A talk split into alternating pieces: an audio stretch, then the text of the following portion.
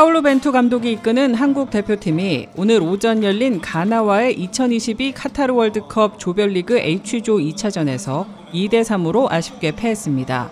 전반 24분 모하메드 살리스와 34분 모하메드 쿠두스에게 잇따라 실점해 0대 2로 끌려간 한국은 후반 13분과 16분 조규성이 거푸 헤딩골을 터뜨려 승부를 원점으로 돌렸습니다. 하지만 후반 23분 쿠두스에게 뼈아픈 결승골을 얻어맞고 결국 무릎을 꿇었습니다. 지난 24일 우루과이와 1차전에서 0대 0으로 비긴 한국은 이로써 1무 1패, 승점 1점이 됐습니다. 한국이 16강에 진출하려면 오는 12월 2일 오전 10시 포르투갈과의 조별리그 최종전에서 무조건 승리한 뒤 같은 조 다른 팀 경기 결과를 지켜봐야 합니다. 한편 뉴욕 일원의 한인 동포들은 지난 24일 추수감사절에 치러진 우루과이와의 1차전에 이어 오늘도 이른 아침 퀸즈 플러싱 소재 프라미스 교회를 찾아 대한민국 대표팀을 한 목소리로 응원했습니다.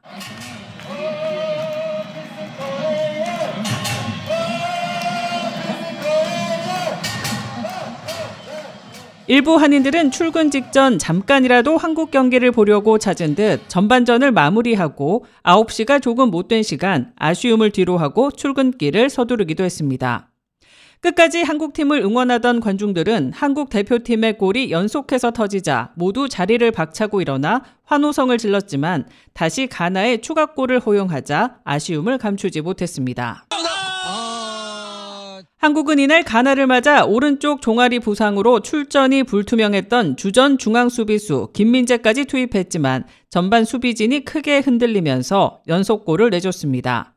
한국은 전반 초반 주도권을 쥐고 좋은 흐름을 탔습니다. 좌우에서 코너킥도 여러 차례 얻었습니다. 다만 득점 기회로 살려가지는 못했습니다.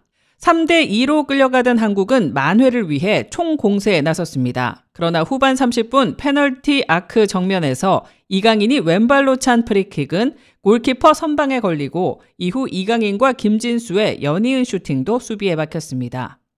후반전 추가 시간이 10분이나 주어진 가운데 경기 종료 직전 한국이 코너킥을 얻었습니다. 그러나 주심이 바로 휘스를 불어 경기를 끝내버렸고 이에 그라운드로 뛰쳐나가 강하게 항의하던 벤투 감독은 레드카드를 받아 퇴장을 당하기까지 했습니다. 벤투 감독은 레드카드로 포르투갈과 3차전에서 벤치에 앉지 못하게 됐습니다. 우루과이전과 마찬가지로 비록 승리는 얻지 못했지만 최선을 다해 싸워준 태극 전사들을 관중들은 끝까지 응원하며 졌지만 잘 싸웠다. 포르투갈 전에서 승리하면 된다고 마지막까지 선수들에게 응원을 보냈습니다. 아우 너무 흥분됐어요. 가슴 떨리고요. 너무 우리 선수들 잘했어요. 이렇게 어려운 상황 속에서도 연습을 아주 열심히 해가지고. It was a very tough game, but I'm very proud of them because they fought really hard. Korea did their best, so that's all we want, right? So it was a fun game though. So that's all that matters, and we can still one win the next game, but although we lost, it's still okay. 한 관중은 이처럼 같이 모여 응원할 수 있다는 것은 한인 이민 역사에 큰 이정표가 될 것이라며 행사 주최 측에 감사 인사를 전하기도 했습니다. 그래 이런 자리를 마련해서 이게 아주 한인 역사에 또 한 장을 남기는 그런 좋은 추억이 될 것 같습니다. 이제 대한민국 대표팀은 오는 12월 2일 금요일 오전 10시 포르투갈과의 3차전을 남겨두고 있습니다.